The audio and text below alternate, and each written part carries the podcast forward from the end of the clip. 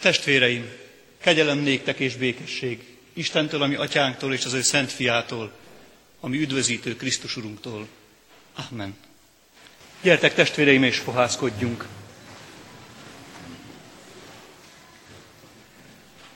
Ami Isten tiszteletünk megáldása és megszentelése jöjjön az Úrtól, aki Atya, Fiú, Szentlélek, teljes szent háromság, egy örök és igaz Isten. Amen. Mennyei atyánk, úgy jövünk most eléd, mint akiknek van mit takargatni. Úgy jövünk most eléd, mint akik sok mindent szeretnének elfeledni, ami velük történt, vagy amit éppen ők tettek. Úgy jövünk most eléd, mint alázatosak. Úgy jövünk most eléd, mint bűnösek. Urunk, bocsáss meg nekünk minden védkünkért. Köszönjük neked, hogy a keresztségben már láthattuk a bocsánatot. Köszönjük neked, hogy lehet reménységünk örök élet és bűnbocsánat felől. Kérünk, Urunkat, hogy most komolyan tudjuk venni saját nyomorunkat, saját hibáinkat, tévedéseinket, céltévesztéseinket, bűneinket és védkeinket. Urunk, látjuk, előtted meg nem állhatnánk. Mégis köszönjük a kegyelmet, amivel már megbocsátottál nekünk. Mégis, Urunk, ad, hogy most komolyan tudjuk venni magunkat és téged, a te törvényedet és a mi bűneinket. Hadd lássuk meg magunkat ilyen módon is, a te igédben, mint tükörben. Kérünk, Urunk, hogy szólj hozzánk lelked által, te vezérelj minket bensőnkből. Amen. Testvéreim, hallgassátok meg Istennek igéjét, úgy, ahogyan az szól hozzánk a bírák könyvéből, annak 20. fejezetéből válogatott versek alapján, melynek alapján szeretném az Úr üzenetét közöttetek hirdetni. Tehát a bírák könyve 20. fejezetéből így szól az ige. Izrael fiai valamennyien kivonultak, és összegyülekezett az Úrhoz Micpába egy emberként az egész népközösség, Dántól Bejesebáig, még Gilád földjéről is. Az egész népnek, Izrael valamennyi törzsének a vezetői előálltak Isten népének a gyülekezetében, amelyben 400 ezer kartforgató gyalogos volt. Meghallották a benyáméniak is, hogy Izrael fiai fölvonultak Micpába. Izrael fiai ekkor azt mondták, beszéljétek el, hogyan történt ez a gaztett. Megszólalt a Lévita, a megölt asszony férje, és ezt mondta, a Benyámini Gibeába érkeztem másodfeleségemmel éjjeli szállásra. A gibeai polgárok rám támadtak, körülvettek, körülvették miattam éjjel a házat, engem akartak meggyilkolni, aztán másodfeleségemmel erőszakoskodtak, úgyhogy belehalt. Ezért fogtam a másodfeleségemet, szétvagdaltam és szétküldtem Izrael örökségének egész területére, mert fajtalan és gyalázatos dolgot követtek el Izraelben. Ti mindnyájan Izrael fiai vagytok, tartsatok tehát nyomban tanácsot ebben az ügyben. Izrael törzsei embereket küldtek Benyámin egész törzsébe ezzel az üzenettel. Micsoda gaztett történt nálatok? Adjátok ki azokat az elvetemült gibeai, gibeai embereket, hogy megöljük őket, és kitakarítsuk a gonoszt Izraelből. De a benyáminiak nem akartak hallgatni Izrael fiainak, testvéreiknek a szavára. A benyáminiak összegyűltek városaikból Gibeába, hogy fölvegyék a harcot Izrael fiaival. Az izraeli férfiakat is besorozták, Benyáminon kívül 400 ezer kartforgató embert, csupa harcedzett férfit. Idáig az Úr írott igéje. Foglaljátok el helyiteket, testvéreim!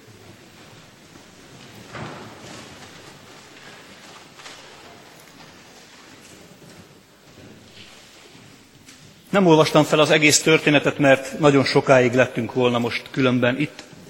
A lényeg ebben a néhány versben is benne van. A bírák könyvének talán egyik legsötétebb fejezet ez, az utolsó három, 19, 20 és a 21. fejezet. Egy sötét és szomorú történettel zárul a bírák könyve. Amint az Dióhéjban hallhattátok is, egy bűn az, ami aztán az egész népnek, hogy így mondjam, a romlására lesz. Sötét történet egy sötét korszakról, egy átmeneti korszakról, a megosztottság korszakából. És a megosztottság korszakában ez talán leginkább a megosztottság története is. Hiszen eléggé pessimistán végződik a bírák könyve is, ezután a történet után azt mondja.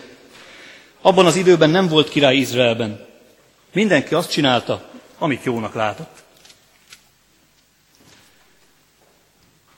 Mégis miért hoztam közétek éppen ezt az igét a mai napon? Hiszen annyi más ige is van a Bibliában, lehetett volna mást is választani. Azért, mert úgy gondolom, hogy nagyon-nagyon fontos dolgot mond el ez a történet, bármi szomorú, bármi brutális és bármi véres is. Egyetlen egy dolgot akar ugyanis mondani, és történet alapján én is ezt az egyetlen egy dolgot szeretném közöttetek kifejteni és szólni. Tudnilik azt, hogy a bűn, mint olyan, szétválaszt, megoszt és öl. Úgy is, hogy a kicsi bűnökből nagy bűnök lesznek. A bűn szétválaszt és öl, akkor is, hogyha a felek, akiket szétválaszt, talán testvérek. És akkor is szétválaszt és öl, hogyha közel lévők ezek a felek. Éppen ezért nagyon komolyan kell venni. Mint mondtam, sötét történet, egy sötét kor lenyomata. Nem volt király Izraelben. Úgy tűnik a történet alapján, se az Úristen nem király Izraelen ekkor. Se tényleges emberi király nincsen ekkor. A kicsiből pedig nagy lesz. Egyszer gyermekkoromban hallottam ezt a történetet, pontosabban többször is hallottam, több gyermektáborban is, amikor volt is egy ilyen diasorozat erről, egy afrikai kisfiú talál egy oroszlán kölyköt, és aztán elviszi magával és elkezdi nevelgetni. És a törzsfőnök mondja neki, hogy fiam, bocsáss szabadon ezt az oroszlánt, mert kis, kis oroszlánokból nagy oroszlánok lesznek előbb-utóbb, nagy oroszlánok pedig ölnek. És sokszor elhangzik, szépen nő ez a bizonyos oroszlán, a törzsfőnök pedig egyre inkább mondja neki, a fiúnak, engedd szabadon ezt az oroszlánt, mert a kicsiből nagy lesz, a nagy pedig öl. És a végén úgy, úgy végződik a történet, valóban felnő ez az oroszlán, ugyanolyan szelíd, mint egyébként, és egyszer csak megvágja ez a fiú a lábát, valami kis bozótban, egy egész kicsit vérezni kezd, oda megy az oroszlán, nagy szeliden lenyalja a vért, igen, de ahogy megérzi a vérszagot, rögtön vérszemet is kap, és azon nyomban széttépi ezt a fiút. A kis oroszlánokból nagy oroszlánok lesznek, és a nagy oroszlánok ölnek. És úgy tűnik, hogy erről van itt is szó. Hiszen hogyan kezdődik a történet, ezt éppenséggel nem olvastam fel időhiány miatt.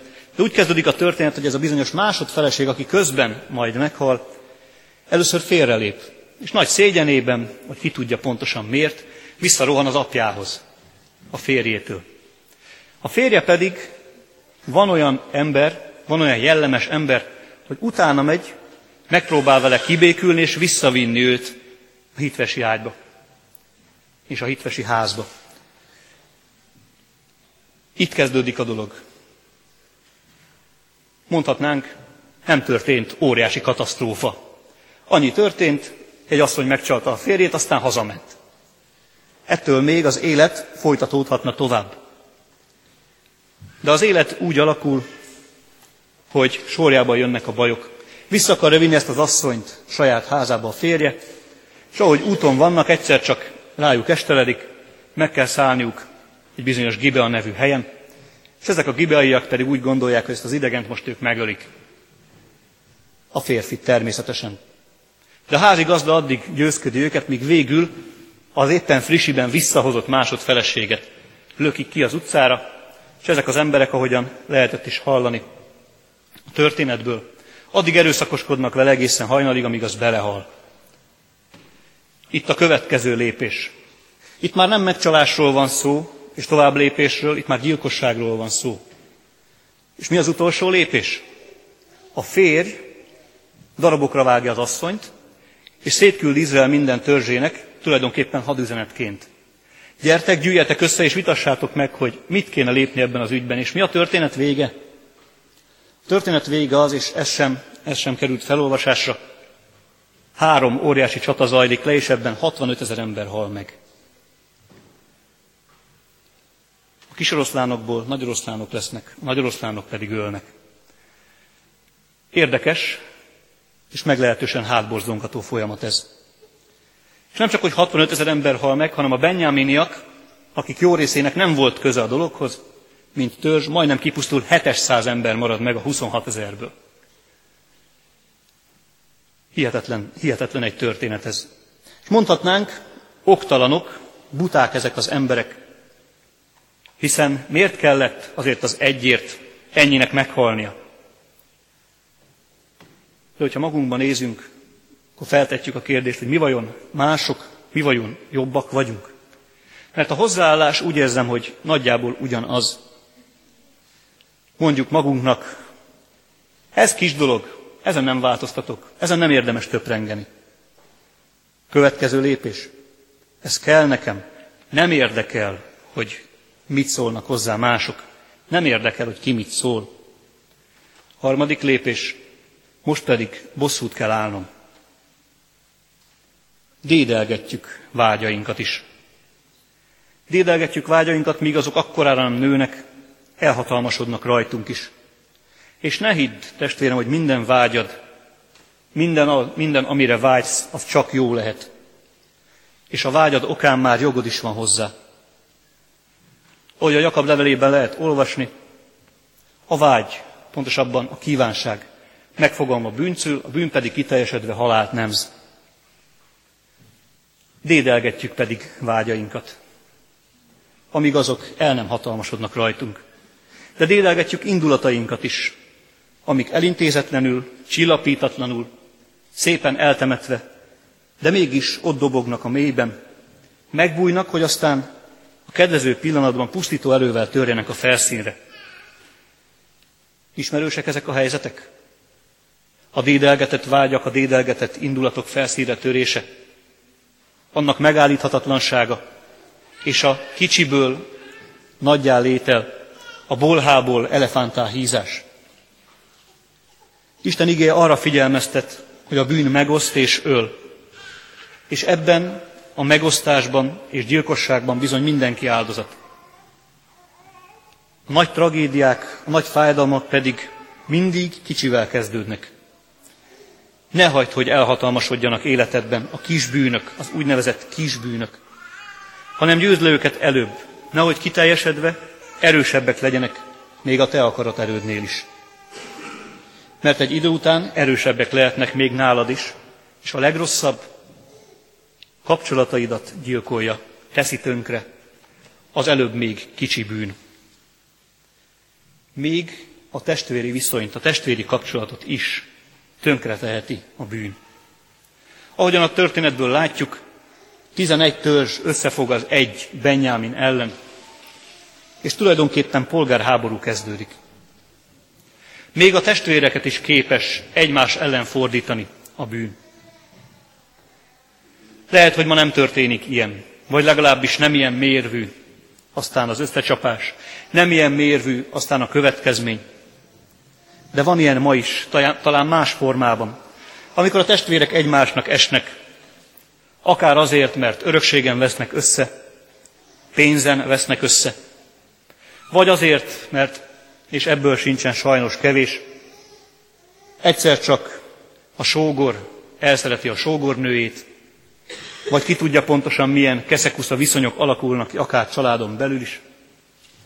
És aztán ott van az árulás lehetősége, amikor ki tudja milyen előnyért az ember még a saját testvérét is képes elárulni. Sokféle romlás van a kapcsolatokban. És a tragédia az, hogy a kapcsolat már nem lesz soha olyan, mint amilyen azelőtt volt. Sem a testvéri kapcsolat, sem a baráti kapcsolat, sem a szülő-gyermek viszony, semmilyen más emberi kapcsolat. Lehet, hogy a viszony egy idő után helyreáll újra, de már egészen más lesz.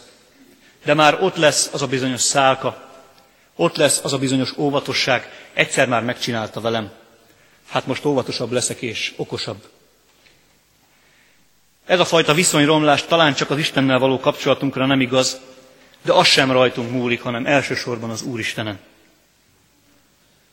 Az emberekkel való kapcsolatunk viszont nagyon is sérülékeny. Miért is? Mert mindkét oldalon ugyanolyan felek állnak, Megbocsátásra, megbánásra, belátásra, alázatra képtelenek, de legalábbis mindenek felett nem túl feledékenyek. Klasszikus történet te ennek a fajta kapcsolat megromlásnak jobb, Joáb története, akinek az öccsét még háború idején öli meg az ellenséges hadvezért, és amikor már béke van, és amikor már baráti jobbot nyújt neki, a másik, akkor döfi hátba. Akkor szúrja agyon egy kapuajban. Nem jön helyre már a kapcsolat, ami ezelőtt talán jó volt. Nem felejt az ember. Akit szeretsz, ne bánsd meg soha, mert lehet, hogy megbocsát, de nem felejt soha. Ez nagyon igaz. Lehet, hogy nem fogja felemlegetni, de ott fog dolgozni benne örökké. Annak az egyetlen esetnek az emléke, ami talán tényleg csak egyetlen eset volt. Tragikus, mint egy Shakespeare-i királydráma. Tragikus, de ez a valóság. Éppen ezért a bűnnel nem lehet játszani. Az ige üzenete az, hogy nagyon is komolyan kell venni, kicsi vagy nagy, kicsinek tartom vagy nagynak, ez mindegy. Mindegyiket komolyan kell venni. Elsősorban a saját életünkben. Mert a másikra mutogatni egyszerű. A másik életében észrevenni a legkisebb hibát is sokkal egyszerűbb, mint a sajátunkban a nagyokat. Ahogyan ezt Jézus mondja, másik szemében észreveszed a szákát is, sajátodban meg a gerendát sem. Hát először vedd ki a sajátodból a gerendát, aztán próbáld meg piszkálni a másik szeméből a szákát. Először a saját életünkben kell komolyan venni a bűnt és annak hatalmát. A másikra könnyű mutogat még magunkban nézni, és Isten törvényének mérlegén megmérni magunkat, elég keserves feladat. Keserves feladat, mert mindig könnyűnek találjuk magunkat. De ez a valóság. Itt a bűn körülöttünk, és bennünk is. Nem lehet bagatelizálni. A jó hír viszont az, hogy ellen lehet neki állni. Ehhez komolyan kell azonban venni, ahogyan a törvényt is komolyan kell venni. A történet, amit, amiből néhány verset felolvastam közöttetek, azt mutatja, hogy a benyáminiak nem vették komolyan sem a bűnt, sem a törvényt. Kiállnak amellett a néhány száz mellett 25 ezren, akik a bűnt elkövették. Nem mennek el országgyűlésre, nem mennek el megvitatni az esetet, és nem adják ki azokat, akik valóban a bűnt elkövették. Nem veszik komolyan, hogy itt bármi is lehet. Csak akkor kapnak már észbe, amikor felsorolkozik ellenük a 11 törzs. De akkor már elég késő. És Benyámin törzse majdnem kihal. A bűn miatt igazából. Lebecsülni az ellenséget talán az egyik legkomolyabb hiba. Annál nagyobb és annál gyorsabb győzelmet arat, minél felkészületlenebbek vagyunk. Minél inkább azt mondjuk, mi úgyis félkézzel elbánunk vele. Ugyan már vétkek és bűnök nem vehetnek erőt rajtunk, hiszen mi már vagyunk vagy annyira jók, vagy el tudjuk magunkkal hitetni, ezek igazából nem is bűnök. Annál hamarabb és annál nagyobb a győzelem. Mi félkézzel is elintézzük a bűnt? Hát nem. Ha nem vesszük komolyan, későn kapunk észbe, akkor már nincsen visszaút, nincsen visszatérés. Az elmúlt héten egy vizitúrán vehettem részt, és megtapasztaltam azt, hogy milyen nehéz is húzni ezt az evezőt, és az evezővel együtt az egész hajót. Nem egyszerű feladat. Főleg akkor nem egyszerű feladat, amikor visszasodrás. Mert amíg áll a víz, addig nagyjából az történik, amit én akarok. Kicsit jobbra, kicsit balra, kicsit jobban húzom, akkor jobban megy, kevésbé. A sodrás az visz magától. És annál inkább szenvedek, annál inkább nehéz irányítani ezt a bizonyos csónakot, minél erősebb a sodrás. Szerencsére olyan folyón voltunk, ahol nem volt semmiféle zuhatag, nem volt veszély ilyen szempontból. De abszolút átéreztem azoknak a helyzetét, akik olyan folyón csónakáznak, olyan folyón kenúznak, ahol bizony van ilyen zuhatag. És ott van egy olyan pont, van, ahol ki is írják ezt, ahonnan egyszerűen már nincsen visszatérés, olyan erős a sodrás. Van egy pont, amit ha a csónak túllép, onnantól kezdve lehet akármilyen erős, izmos az az illető, aki bent ül, vagy többen, akik bent ülnek, egyszerűen képtelenek partra kormányozni a csónakot, és menthetetlenül elviszi őket a zuhatagba a víz. Van olyan pont, ahonnan nincsen visszatérés, lehet vele kacérkodni, túl lehet lépni, mert én erős vagyok, mert én úgy is tudom. Van elég erőm hozzá, nem győzhet le. De valójában az az igazság, aki megpróbálja, az odavész. Ha későn kapok észbe, ha nem veszem komolyan saját magamban a bűn erejét, elhatalmasodó voltát, egy idő után már nincsen visszatérés. Pontosabban az Isten kegyelme csak, hogy van visszatérés. Fontos, hogy tisztában legyünk a bűn természetével, hogy, egyen, hogy ellen tudjunk neki állni. Mert a bűn megoszt és öl, kivételek nélkül. Ennek a néhány versnek ez az üzenete számotokra és számomra is. A bűn minden esetben megoszt minket is, egy gyülekezet tagjait is, és igyekszik ölni minket, mert attól származik, aki emberülő volt kezdettől fogva. Tartsuk észben a kicsikből, a kis dolgokból, a kis bűnökből nagyok lesznek. Ezek a kicsik nagyján nőve megosztják még a testvéreket is. Éppen ezért komolyan kell venni a saját életünkben is ezeket a bűnöket. Vegyük komolyan bűneinket, de vegyük komolyan saját magunkat is, és a mi urunkat is, és álljunk ellen neki. Védjük ki hitünk pajzsával az ellenség nyilait.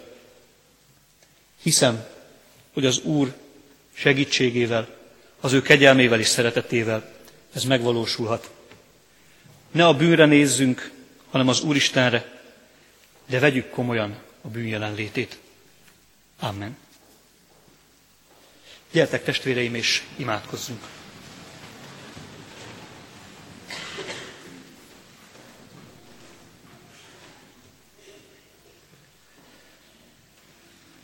Urunk Istenünk, Te tudod, milyen gyengék vagyunk.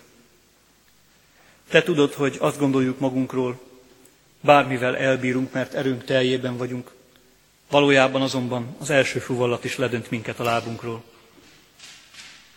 Urunk, adj szemeket meglátni magunkban azokat a dolgokat, amelyek nincsenek kedvedre, sőt, egyenesen törvényed, akaratod ellen valók. Hadd, hogy ezeket meglátva ne elkedvetlenedjünk, ne elelőtlenedjünk, hanem benned bízva tudjunk harcolni, ebben az életben jó lelkismerettel bűneink ellen. Te tudod, Urunk, hogy ez mennyire nehéz. Mennyire nehéz az árral szemben evezni. Mennyire nehéz saját magunk ellen tenni. Gondolatainkat megfékezni. Nem különben nyelvünket. Te látod, milyen nehéz megállni, hogy megtegyünk valamit, és mennyire nehéz az, mikor látjuk, valami jót kéne cselekednünk, de valahogyan nem visz rá minket a lélek. Nem visz rá minket saját akaratunk. Urunk, bocsáss meg nekünk és segíts, hogy tudjunk valóban jó és szabad lelkismerettel harcolni a bennünk lévő bűn ellen.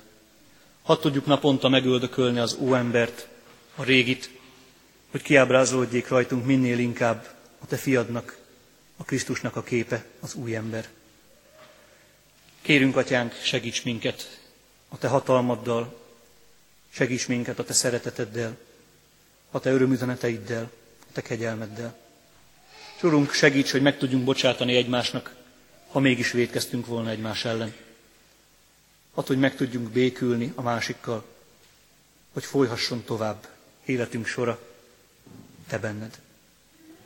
Kérünk, Urunk, légy azokkal, akik most gyászolnak közöttünk, azokkal, akik megtapasztalhatták, milyen is az elmúlás, elmúlásnak az ereje, milyen is a halál ereje. Te légy vigasztalásukra, Te mutasd meg számukra, Krisztusunk, hogy Te vagy a feltámadás és az élet. De Urunk, kérünk azokért is, akik bármilyen más terhet hordoznak, talán betegség terhét, te gyógyítsd meg őket. De a gyógyulás mellé add örömüzenetedet is. Menj el, és többé ne védkezzél. Urunk, köszönjük, hogy betegeinknek nem csak gyógyulást, testi gyógyulást tudsz adni, hanem bűneiket is meg tudod bocsátani, és meg is akarod. Kérünk téged, hadd láthassák meg ne csak testi gyógyulásokat, hanem az örök életre való hívásodat is. Kérünk, Urunk, légy egyházunk, országunk vezető, egyházunk és országunk vezetőivel is. Adj nekik bölcsességet, adj nekik alázatot, hogy megláthassák, hol van bennük a hiba, hol követnek el ellenünk és te ellened is védkeket és bűnöket. Adj eléjük is igazi tükröt, amelyben megláthatják magukat. De Urunk, adj nekünk is tükröt, hogy mi is megláthassuk magunkat úgy, ahogyan vagyunk. És ez a kép ne csupán rémületet keltsen bennünk, hanem reményt a jövőre nézve, hogy tudnélik, akármilyenek vagyunk is, te már megbocsátottál nekünk, mert te előbb szerettél minket. Urunk, kérünk, tarts meg minket egy gyülekezetként, egy közösségben, a te szeretetedben, a te vezetésed alatt. Kérünk, mennyei atyánk, hallgassd meg azt az imádságot is, amelyet Krisztus Urunk tanított nekünk. Mi atyánk, aki a mennyekben vagy, szenteltessék meg a te neved. Jöjjön el a te országod, legyen meg a te akaratod, amint a mennyben, úgy itt a földön is. Ami mindennapi kenyerünket add meg nekünk ma, és bocsásd meg védkeinket, miképpen mi is megbocsátunk az ellenünk védkezőknek. És ne vigy minket kísértésbe, de szabadíts meg minket a gonosztól, mert Téd az ország, a hatalom és a dicsőség mindörökké. Amen. Most pedig kérjük és fogadjuk együtt az Úr áldását. Testvéreim, kegyelem adassék bőségesen mindazoknak, akik el nem múló szeretettel szeretik a mi Urunkat, a Krisztus Jézust. Amen. Énekeljünk az Úrnak, dicsőítsük őt, 461-es számú dicséretünknek mind a hat verszakát énekelve. Bár bűn és kíngyötör és nehéz bár szívem, a sátán életemre tör, kétségbe nem esem.